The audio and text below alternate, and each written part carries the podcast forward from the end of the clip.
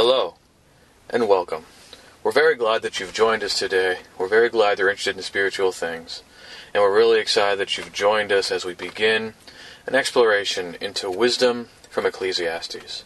My name is Ethan, and I work with the Venice Church of Christ. We're disciples making disciples on the west side of Los Angeles.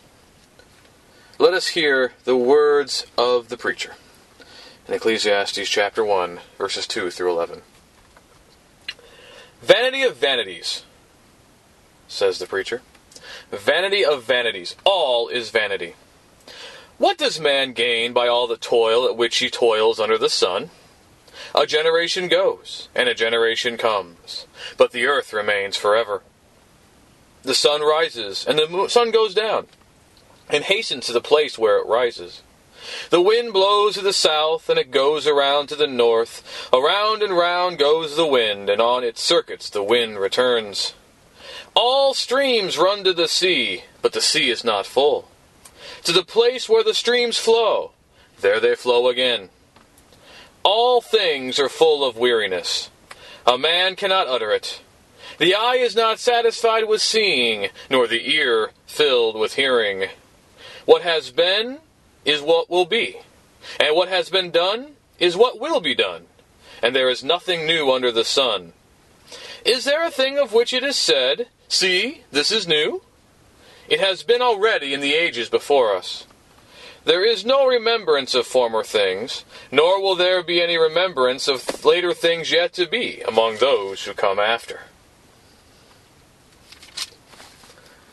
So, as we begin our exploration of some wisdom from Ecclesiastes, we first need to see who this guy is and why we're listening to him.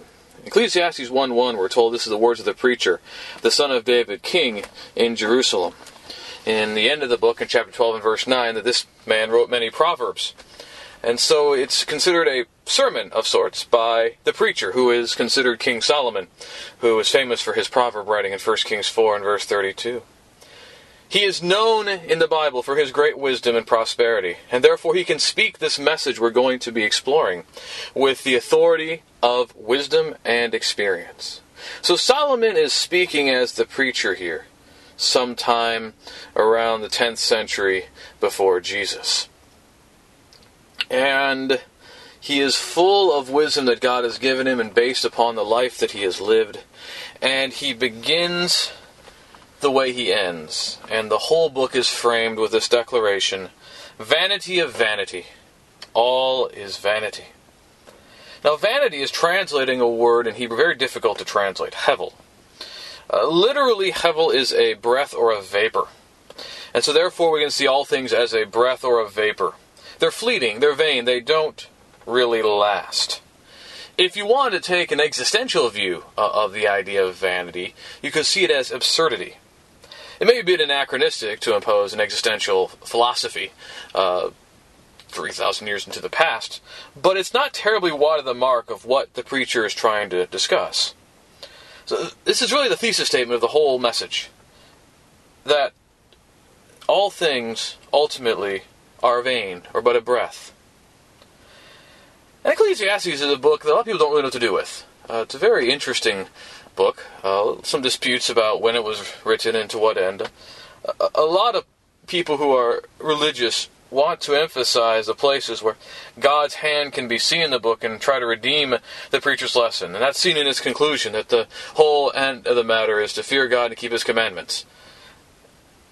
Others dismiss most of that and see a lot of the book for what it is in its raw form, the bleak portrayal of life that the preacher sees and, and walk away thinking he's some kind of cynic, that he might be a forerunner of existentialism. There's reason the connection works, after all. And they have a hard time seeing God in the book. We need to understand Ecclesiastes in the context in which it's declared. Solomon throughout is talking about life under the sun, which means on this planet, in light of the fact that life is not permanent, that death is certain, and that all the material things that people hold dear are transient and they will pass away. And it's very disorienting because the preacher is stripping away the pretenses, the veneers, and our vain imaginings that we maintain about ourselves, the things that we do, the wealth that we accrue, and their ultimate value in and of themselves. He's declaring that life and work, laziness, oppression, oppressor, wealth, poverty, fortune, all these things on earth are in the end vanity. They're breath, they're vapor, and they pass away. And in a sense, therefore, it is all absurd. And so he has this question that he's asking What, what does a man gain by all the work he does? Now, the, the preacher is, again, not impious. He's not trying to deny God or his purpose or his place. But he knows that God made man in the garden in Genesis 2.15 to work the garden. He understands, for he wrote in Proverbs 10, 16, 13, 11, 14, 23, that work is good and it provides benefit. He's not unaware of that there is good in work. And, and throughout Ecclesiastes, we're going to see that he affirms the value and benefit of, of, of work. But to what ultimate benefit? What does it get you in the end in a very literal way? Why do we work so hard and accumulate wealth anyway? What will it mean in the end? And he leaves the question open for now, and therefore so will we. But the majority of this part of, of the beginning of the lesson is getting us to understand this, the cyclical nature of things. That generation comes and goes, the earth remains. And he so, sees the cycles in the natural world. The sun goes up, comes down. Goes up, comes down. Sunrise, sunset, sunrise, sunset, in a cycle. He sees the water cycle, that it rains, the water flows into the sea. When we know there's evaporation in the clouds, it rains, it goes back in the sea. That all this water just keeps cycling over and over again. That the winds blow and they keep blowing and they keep blowing and they keep blowing in their cycles. And so he then sees these natural forces and he then kind of applies it to the things he's seeing among human beings. That all things are full of weariness, a man can't utter it. The eye isn't satisfied with seeing, the ear filled hearing. That even though all these things continue on, people still have these questions. People keep wanting to know. They know they want to know more. They see they want to see more. It, it's it's a wearisome task to keep doing all these things, and that's part of the problem there's no satisfaction. And so now he makes his point about cycles. No matter how much you try to go and go and go, there's nothing new under the sun. All that has been will be, and all that will be has already been. And so this gets to the point that he's getting to in this whole idea of cycles and, and everything is vain. Each generation comes and goes. And each generation is forgotten in verse 11. Now, in future lessons, we're going to look at other aspects of the wisdom from Ecclesiastes and see where uh, Solomon's taking a lot of these questions about labor and things of that nature. But there is some clarity that we can get out of this first section, understanding that all things are vanity. Human beings are meaningful creatures we need to have meaning to make life worthwhile. And left to our own devices after the fall, the meaning that we seek is something akin to what we see from Genesis chapter 11, the beginning with the Tower of Babel, that when humans after the flood were, were told to disperse around the earth, they didn't do so. They came and gathered on the plain of Shinar and they said to one another in Genesis 11:3, "Come, let us make bricks and burn them thoroughly." And they had brick for stone and bitumen for mortar. Then they said, Come, let us build ourselves a city and a tower, with its top in the heavens, and let us make a name for ourselves, lest we be dispersed over the face of the whole earth. Left to their own devices, the effort of mankind was to establish a name for themselves, to be a rallying cause for their own purposes often to the contrary to the purposes and will of God. And I think that's just some funny old story. A lot of people think it's just mythology that never happened.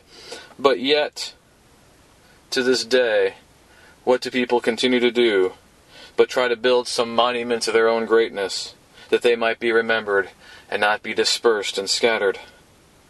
That labor is expended to accumulate wealth and to make a name for oneself But the preacher has seen it for what it is and what it's worth. That we like to invest the, uh, in our work the idea that, well, what we does makes a difference.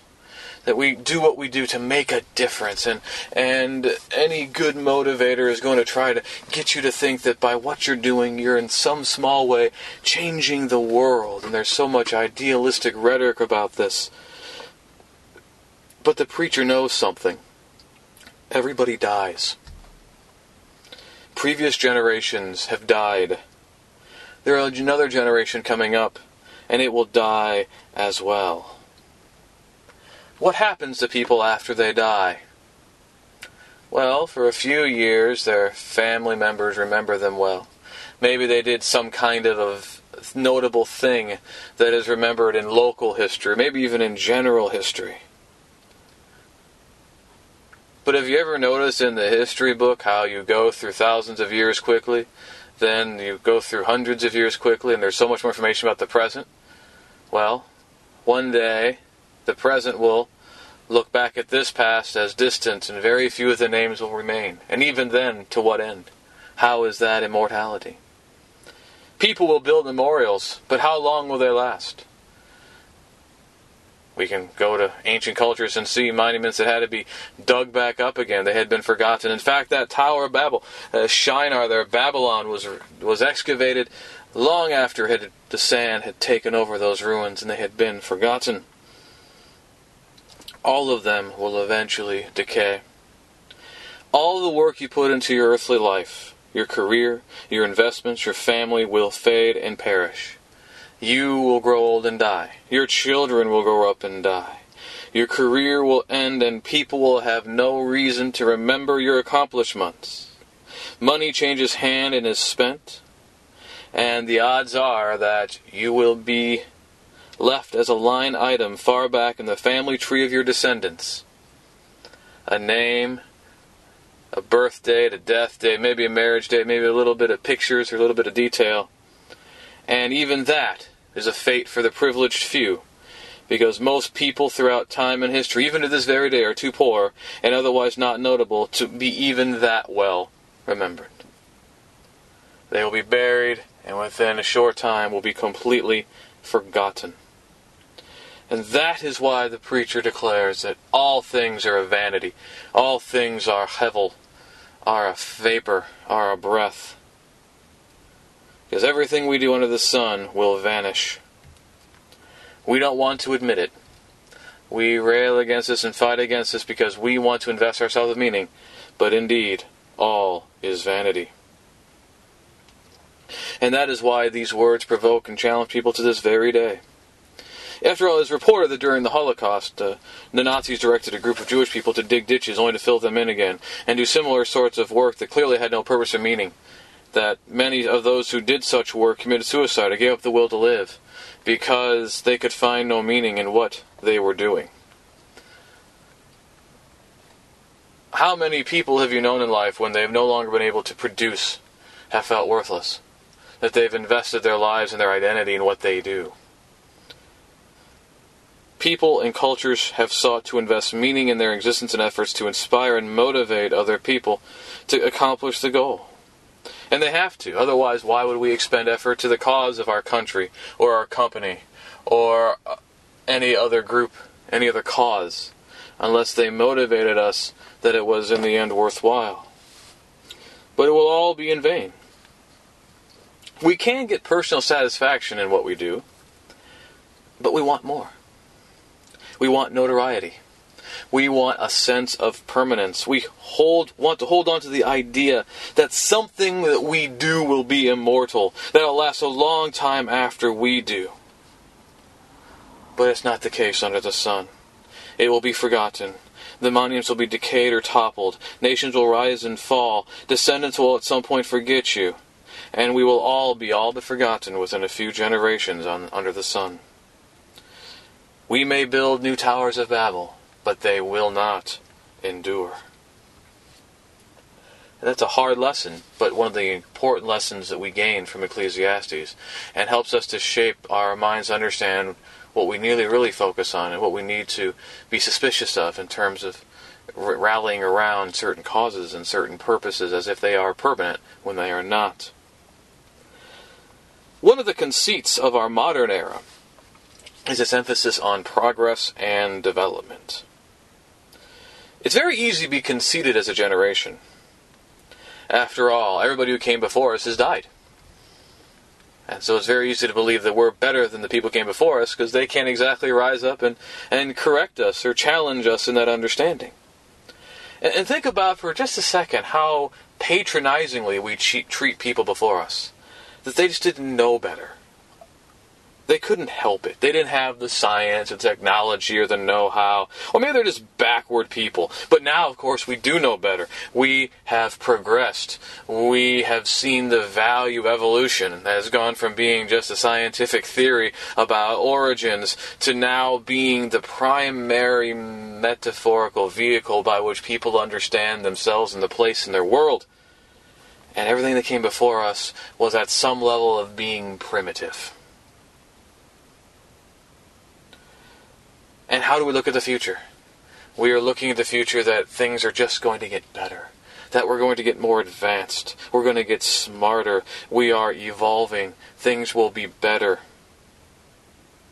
Now, we enjoy that view of ourselves and our conceit. But is it accurate? Do we really have a better handle on things than those who came before us?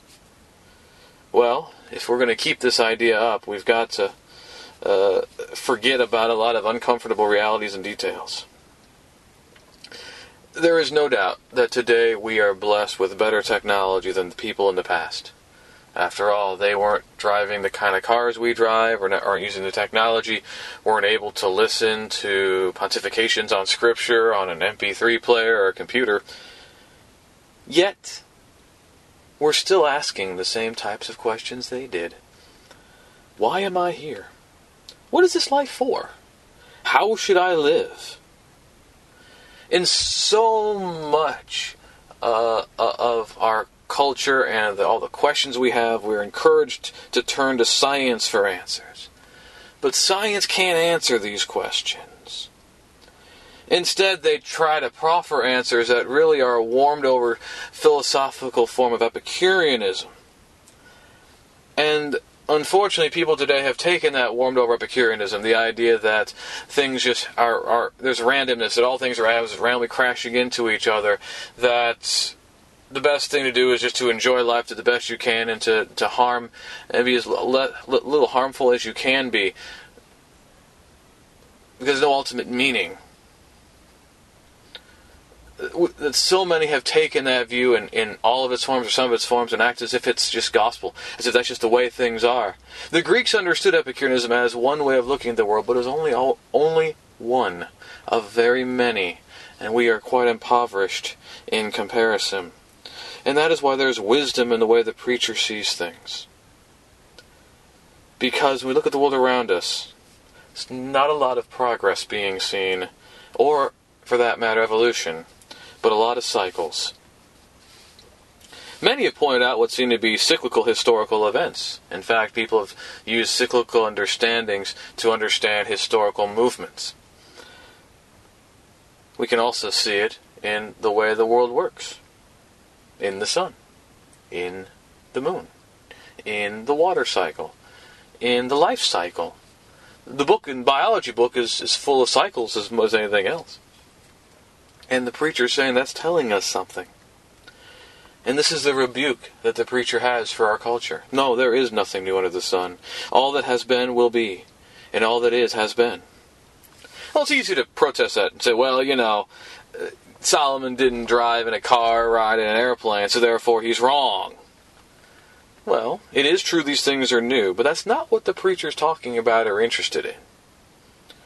We may have smartphones but we'd still have difficulties communicating with our fellow human beings. They run into the same communication problems, whether it's by a text or by phone, as it would be if the only interaction we had was face to face communication. We might have cars or airplanes, but we still have accidents. We still have safety concerns and boredom in travel, as those who walked or had chariots did. If anything, our technological advancements have just amplified the challenges.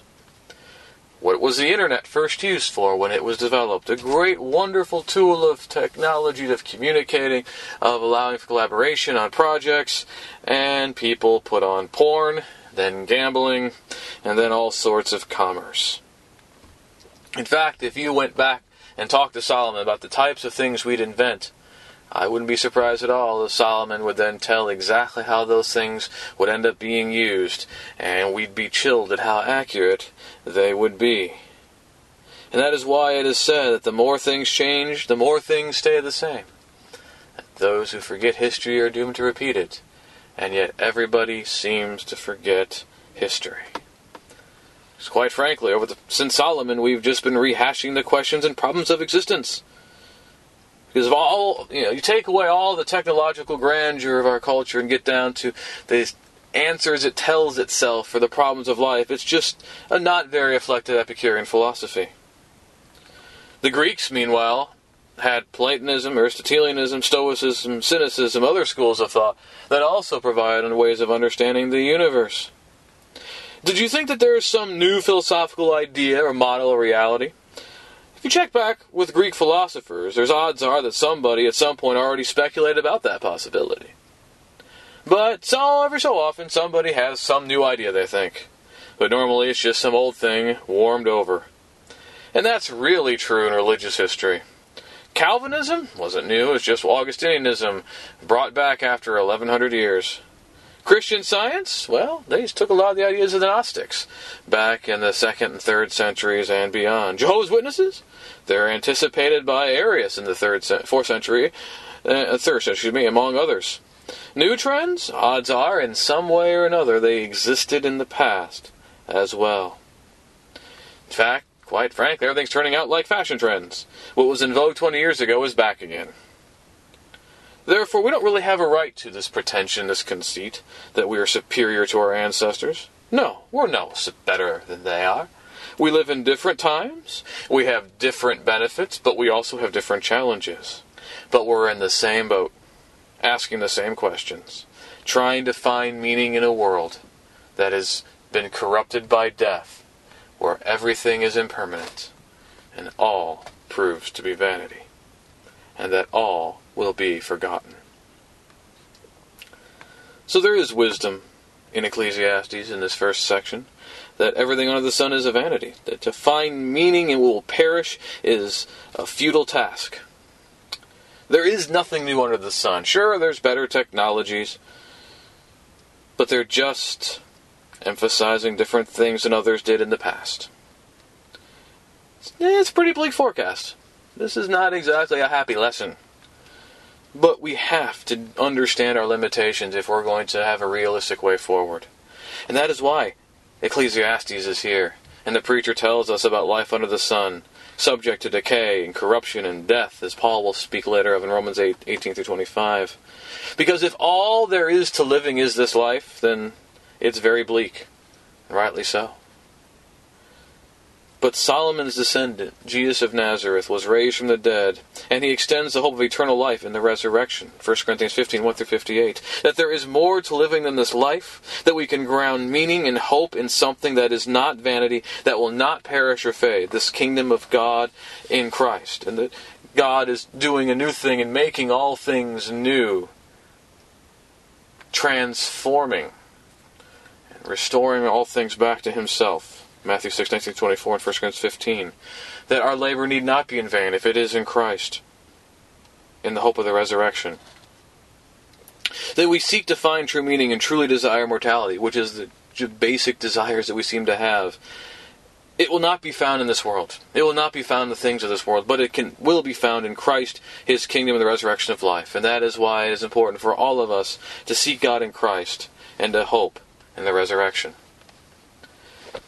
Do you have any further thoughts on Ecclesiastes, or maybe you'd like to talk about some of the things we talked about, maybe learn more about what it means to be a Christian? Uh, maybe you want to talk about other things, or you have some difficulties, or you have prayer requests. If there's any way I can be of service, please let me know. Please contact me through my website at deverbovitae.com. That's www.deverbovitae.com. And if we can be of service to the Venice Church of Christ, please uh, check us out online at VeniceChurchOfChrist.org. We're also on social media at Facebook, Google+, Instagram, Meetup, Twitter, YouTube, Venice Church or Venice Church of Christ. We again thank you. Have a great day.